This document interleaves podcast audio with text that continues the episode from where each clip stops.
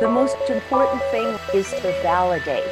That doesn't mean you have to tell them that they're right, but you validate their concerns instead of trying to convince them and trying to give them information. It's all about the feelings, not about the facts. Hi, I'm Bobbi, a caregiver for my father in law Roger for seven years. I am now a certified caregiving consultant and educator, a caregiver support group leader, and the author of two books for caregivers. And this is Roger That, the podcast dedicated to guiding you through the heavy haze of dementia. My co host and husband Mike is unable to join us today, but he will be back with me as soon as possible. Here we focus on the caregiver, offer our practical insights, and share some emotional support, and maybe even a laugh or two, which we all know is the best medicine. Communicating with my father in law, Roger, was often a challenge. Although he spoke several languages, there were many times we didn't communicate as well as we might have. Some of that was language based, and some of it was cultural, as he was still very much influenced by the way things were done years ago in Italy including how a woman is perceived. Once, when frustrated with me, he told me that in Italy women are considered second class citizens. I told him he didn't live there anymore and he was in my house now. Many people new to caring for someone with one of the many forms of dementia don't understand dementia behavior or how they respond to them can increase the stress level for them and the person in care. And that brings me to today's guest an expert on brain health, clear communication, cognitive and swallowing issues in the adult and geriatric population in the Washington, D.C. metro area. Her firm SpeakSkill brings together linguistics, cultural, and medical expertise to provide training and therapy in comprehensive communication skills. Please welcome Susan Rannick. Susan, thank you so much for being with us today. Bobbi, thank you for your kind invitation. I see it all the time, and I hear it on so many of the social media sites dealing with caregivers for people with dementia. How communication between the two, how what caregivers say to the person with dementia can really make things worse for both of them. Absolutely. It, communication is difficult in and of itself. When you add dementia or cognitive shift to the mix, it becomes even more complex. But what people don't appreciate generically is that it's not ever what you say, it's what the other person understands that matters. And our goal as speakers or senders of the message is to do we, the best that we can to ensure that the receiver understands it as we intend. Wow. You know, that says so much right there. And I'm thinking about talking to my husband in our different ways of, of communicating and how often he'll say something that strikes me in a way he had no intention. Mm-hmm. And vice versa. We think we're clearly communicating when we're not. I, I have to confess, I am also a linguist, in addition to being a speech language pathologist. And I had the privilege of working with, well, being in Deborah Tannen's very first class. You may be familiar with Deborah Tannen. Long before Venus and Mars, she wrote a book on men and women you just don't understand. We assume so much, but we're not in the other person's head. I have to give Mike credit. He, when after we were first married, and we've been married for 34 years, one of the first things that he did was get a copy of that book, and he really does try. I mean, he, he's he's amazing. But again, he'll say something to me, and there's part of it still in his head where he's coming from, and I don't have that piece of information therefore I don't I don't get what he's trying to say in the way that he thought I should. Been there, done that. We've all been there and done that. uh, it, it, it can be uh, communication is one of the most difficult skill sets out there. It's the the soft skill set, the ability to communicate, is the primary criteria for admission to the universities now. I know that at Stanford, that was the biggest determinant, the person's ability to express themselves. It's not easy it's not easy. It's an ongoing challenge. And when you're dealing with somebody who's experiencing cognitive shift, it becomes even more challenging because we communicate so much before we even open our mouths. People judge. The first thing, they're going to look at how you look. Then they're going to look at what you do. They're going to look at the speed with which you do what you do, your expressions, your gestures, and that's before you even get to the words. And this is critical when you're dealing with somebody who has a challenger in your, your father-in-law's case, the fact that he, there, the, there was the gender, there was the culture, the age difference, this all comes into play. And the issue is, like it or not, people judge Everybody judges. It's who and how we are. It's hardwired. It's our fight or flight. This is how we determine what's safe and what isn't. And when people are dealing, are coping, and living with a cognitive shift, the filters aren't the same as ours, as the typical filter. And the memory isn't there. So they don't have those resources on which to draw. One of the things that uh, that I do, and is somebody who is naturally an introvert, I watch people. I watch people a lot, and when somebody is talking to me, I look at their body posture, their and their facial expression, and how they where they put their arms. I'm interpreting this, but sometimes those cues I don't get them right. Say, for instance, if somebody has their arms crossed and I'm thinking they're being closed off and defensive, that's just the way they feel comfortable holding their arms. But when we're dealing with somebody with dementia, their body language can tell us a lot. Right, you are. Behavior is communication, especially when it comes to people who are living with cognitive challenges. We have to watch very carefully what people don't say, but what they communicate with their movements. We talk whenever anybody is agitated or they, they appear to be aggressive, there's always a reason for that behavior.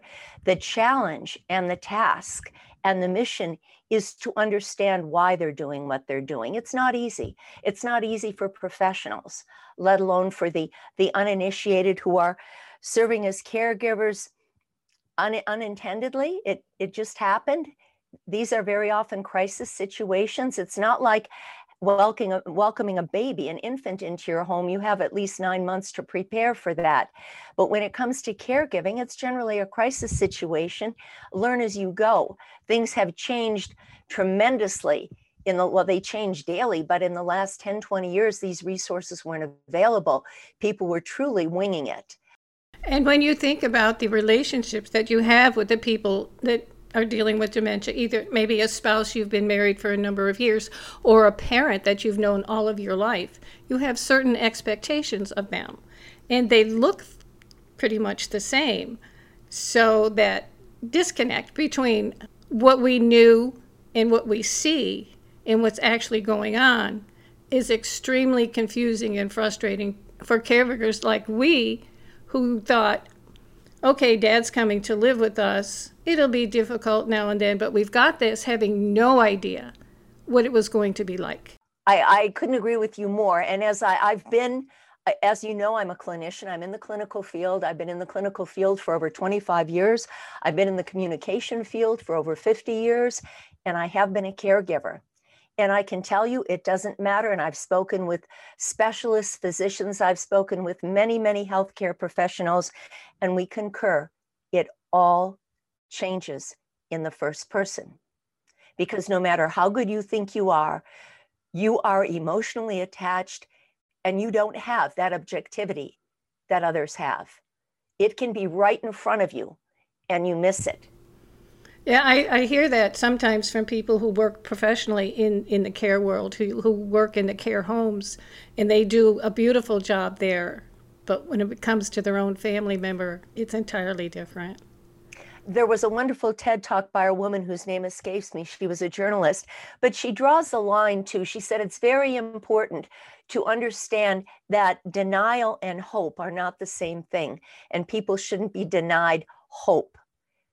It's a, a very important distinguishing feature. And I would encourage it, it, if you look under TED Talks under hope and denial, hope versus denial, a lot of times family members I don't want to say accused, but they'll say that they're in denial. They don't know what they don't know. And they don't know that they don't know it. It's it's very, very difficult. And trying to reach that loved one.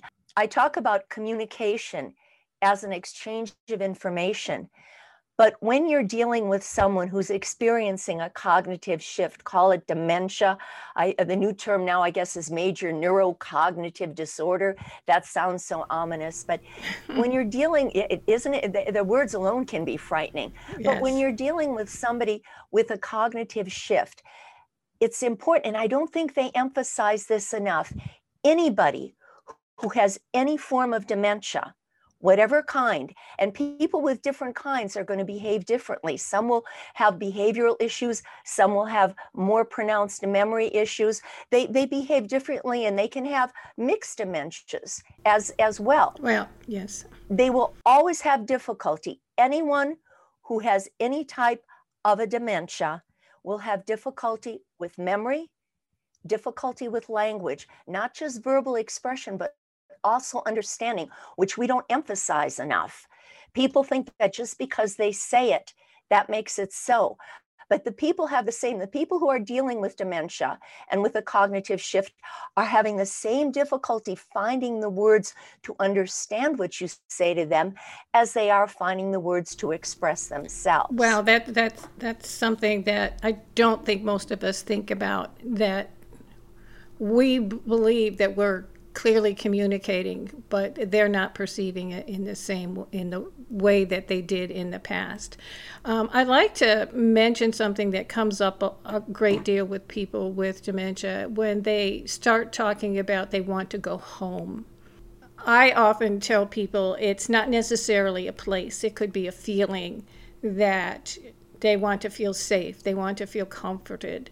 Um, as an adult, I've had a number of challenges in my life, and I'm not, I don't have dementia, but there are moments when I still want my mom, when I want to go back to where I wasn't the decision maker anymore and somebody else was making dinner for me.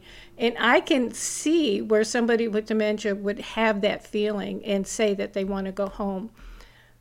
But very often the response is, well, you are home.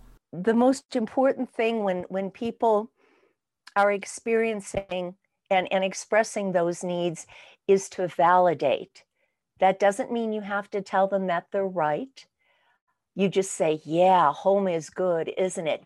Tell me about home, and you redirect, but you validate their concerns instead of trying to convince them and trying to give them information you want you want to it's all about the feelings not about the facts that's why when people are concerned about how to how to communicate with people i always say try the smile. Get at an eye level first of all. Sit down with them. If they're sitting in a wheelchair they're looking at you their their field of vision is 31 inches from the floor. They're probably looking at your navel. Get on their level and get in front of them because they're going to have visual challenges. See if they will accept touch offer a hand, don't take, don't assume anything, and try to communicate on the feeling level with the sensory, the sound. That's why music is so soothing because people don't have to worry about the words. They don't, and those words may come automatically. That's another thing people don't realize that language is on, this is an oversimplification, but historically, and we'll just leave it this, this way because there's so much material in this but languages generally, they say, on the left side of the brain.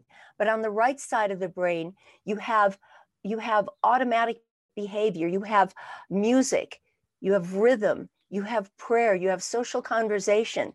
So even though someone says to you, Oh, how nice to meet you, they don't have to put a lot of thought into that any more than they would say, Bless you if you sneeze or come in if somebody knocks. And it's important to draw on that social conversation, to draw on the music, to draw on the things that come automatically for the person. As I say, that's why, why music is so important. I remember, and I tell this story because I think stories are so revealing. There was the woman who had a stroke. She had dementia. She was nonverbal. She was in a wheelchair living in, a, in an assisted living community. And her daughters used to come in and they'd shop here and there. And they were always redecorating and buying new things and in in a flash and out in a flash like two tornadoes, discussing what they were doing and all the things they had bought. And this woman just nodded and smiled because she loved them. They were her daughters. But, but I often thought of how lovely it would have been if they would just come in and sit down with her and say, Hi, mom, and hug her and kiss her, and take one bag and open it with a bottle of cream and say, Look, this is blue hyacinth. Remember your favorite fragrance, smell. May I put some on your hands? And just spend a few moments doing that massage and just being one with. Martin Buber, uh, I don't know if you know Martin Buber, he was a philosopher. He used to talk about the difference between communication and communion. When you're dealing with somebody who's having those language challenges, it's so important to be in communion with them. It's something that you can only do at a very special level. Uh, partners, spouses, children with parents, only people who really know that person really well can unite with them. And that's why I emphasize the importance of communion over communication. I'd like to go back a little bit to where you were talking about putting the, the cream on, on, on mom's hand and mentioning the scent because scent brings back so many memories.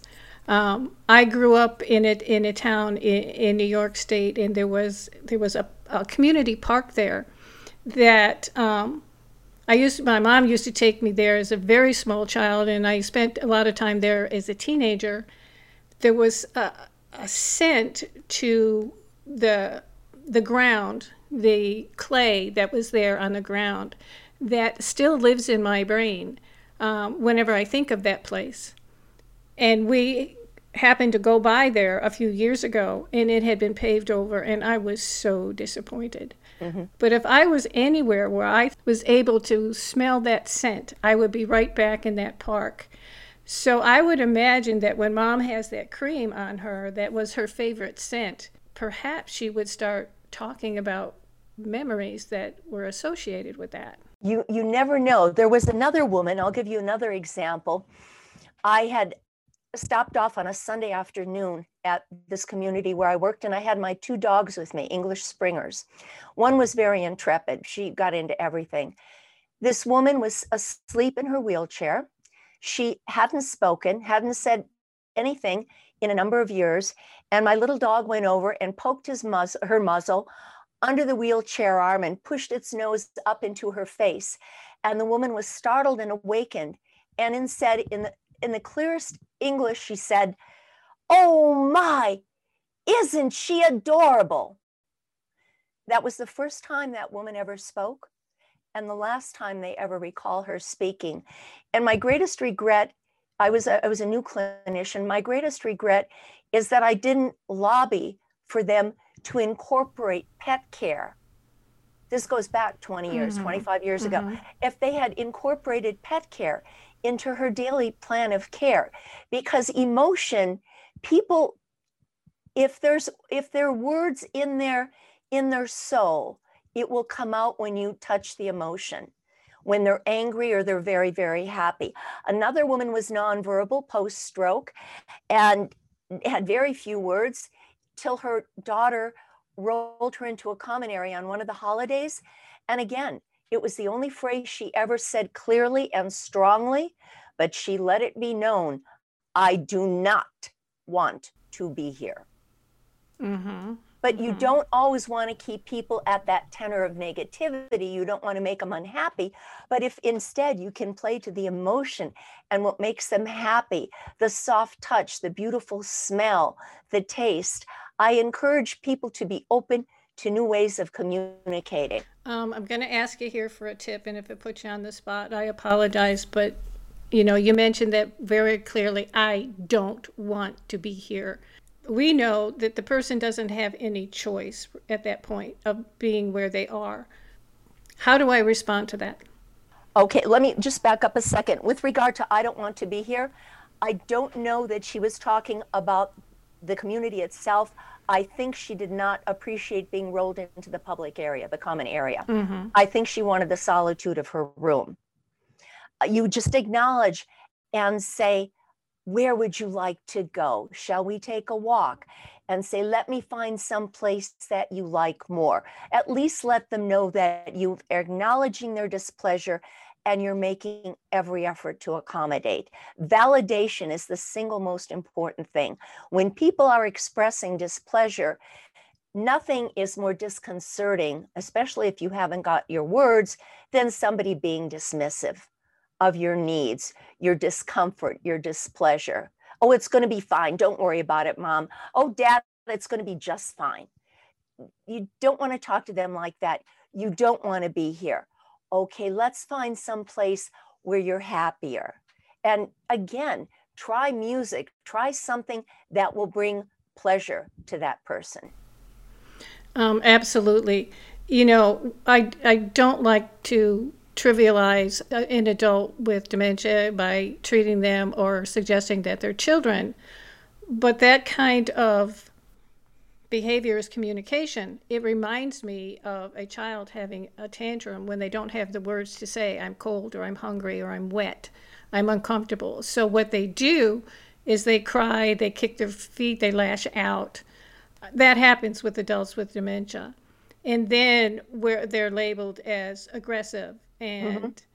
that can combative and combative and they're drugged when if we understand how to read the communication that's in that behavior we can avoid that and and that's why it's so important to me to let people know as you said it's not the words but it's what how they perceive them mm-hmm. what they understand. And the other thing is that there is no handbook for this. There isn't a glossary or a dictionary. If this, do that, this means that. I tell people when I do training that dementia is a journey, not a destination. Each and every moment is a moment of discovery.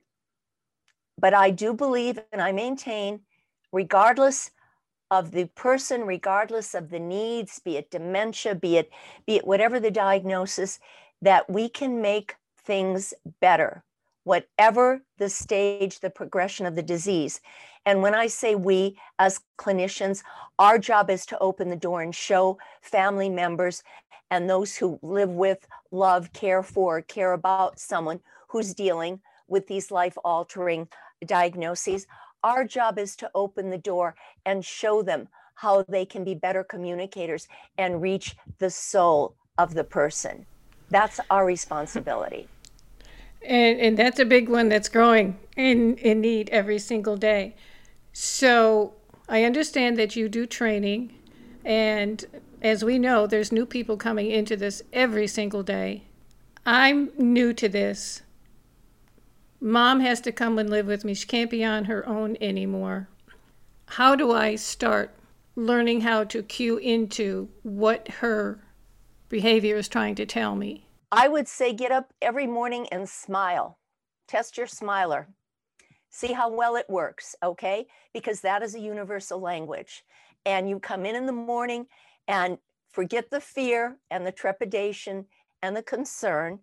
Go out with your heart forward meet that person on the eye level and say, Good morning, how are you today? All right. And that can condition how they respond, how they act or interact. And if they're not happy, as you said, not to infantilize anybody, but if they're irritable, you don't know what's wrong with the individual. I remember my mother telling me she used to think that old people were crabby people. She understood that people who don't feel well, can be irritable. There might be some physical displeasure. We don't know. We're not in their bodies. We don't know what's going on. We can only do the best we can. It's important to learn how to breathe, to calm yourself if you're going to care for somebody else. It's important to learn how to step away and accept the fact that you are not always going to get it right. And sometimes you're going to have to step away. And that's okay. Absolutely. That that very definition is why I ended up writing my first book, Confessions of an Imperfect Caregiver, um, because I, I think I made every mistake a caregiver can make, um, including feeling that I should always have the answer. And did you learn from it? In my book, I make reference to that. I call it universal exoneration. I yeah. dedicated this book to my mother, and I used to, we used, it used to go like this. I'd say, oh no. And she'd say, did you make a mistake? And I'd say, oh, did I ever? Not necessarily with regard. She never lived to see me get my degree as a speech pathologist, but she knew the passion within. But whenever I was having whatever the issue, and I was always calling her for something, she'd say, did you make a mistake? And I'd go, oh yeah. And she said, did you learn from it? Exactly. And I'd say, oh yeah. And she'd say, then take your lesson and move on that's what life is all about. And, and, and that's that's very similar to what I try to teach people when it has to deal with caregiver guilt. There is there are so many articles and so many people talk about how to deal with caregiver guilt and how to avoid it, but I don't think it's avoidable. I think because we're what I call creative problem solving on the run, mm-hmm. it's not always going to work. So if if it didn't work and you feel guilty today, take a few minutes, feel the emotion, and move on and do the best you can the next day. I did learn from it. I now know you don't have to get it right every time to do what's best for the person in your care. And, and that's not just the caregivers, that's the medical professionals as well the physicians, the nurses, the clinicians, the therapists. We're all out there doing the best we can. We're doing what we feel is right in the best interest of the person. There's a lot of discussion on this too, as what is the best interest of the person. Uh, that's not what we're going to go into here. But when I said that, I believe that every, and I do believe this, every person can be helped. If you can, by help, I don't mean return to prior level of function. If you can make that person feel a little bit better, even if for only a moment, if you can make them smile, if you can do any of those things, that's better. That constitutes better. So the target each day should be for a smile, not laughter and joy all day long. Would if you could, would be nice if you could. But if you can smile, if you can share a laugh together, if you can get them to enjoy the fragrance of a flower, cream, a beverage, music, something that you share together, it's a win win. Absolutely. Susan, I think you have you have definitely put out some wonderful information for our listeners.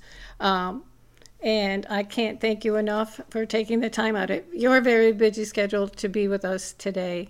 Again, thank you so much for being here. I have written down a couple of takeaways from, from our conversation. Uh, the first one was um, it's not what you say, it's how the other person perceives it. And so we want to make sure that we hear their response to what we're saying. And the other thing was we communicate before we even open our mouths. And if we approach somebody with a smile, as you're recommending, um, that's going to put us off on a positive foot right from the beginning. And I appreciate your saying it, it's not being happy all day long. it's starting with something positive and going from there. Um, I, I once posted a picture of uh, somebody with a very stern face and uh, on social media and said, if you walk into your loved one's room and they they have this look on their face, look at them smile and do a silly dance. It may not make them feel better, but it might make you feel better. And a number of people said, "Wow, I'm going to try that." So I think that kind of fits in with what you were what you were sharing today. And again, thank you so much. It's all about the feeling, not about the facts. Exactly. All about the feelings, not about the facts. And they're not always going to understand, they're not always going to hear, but they will show you what they're thinking. So watch. Never before has there been greater appreciation for the phrase watch what they say. And that's something I'm going to take away for sure. Again, thank you, Susan, for being with us today. You can find more information about Susan and SpeakSkill on our show website at rogerthat.show. This has been Roger That. I'm Bobbi, and we are dedicated to guiding you through the heavy haze of dementia. So please subscribe to the show, go to iTunes or Roger That Facebook page, and post a review and follow us on Facebook and Twitter. If you have a question or issue you'd like for us to address, please post on the Roger That Facebook page. If you would like your identity to remain private, you can direct message your question on Facebook and we will answer. To find out more about us, head over to rogerthat.show. That's Roger, R O D G E R, that show.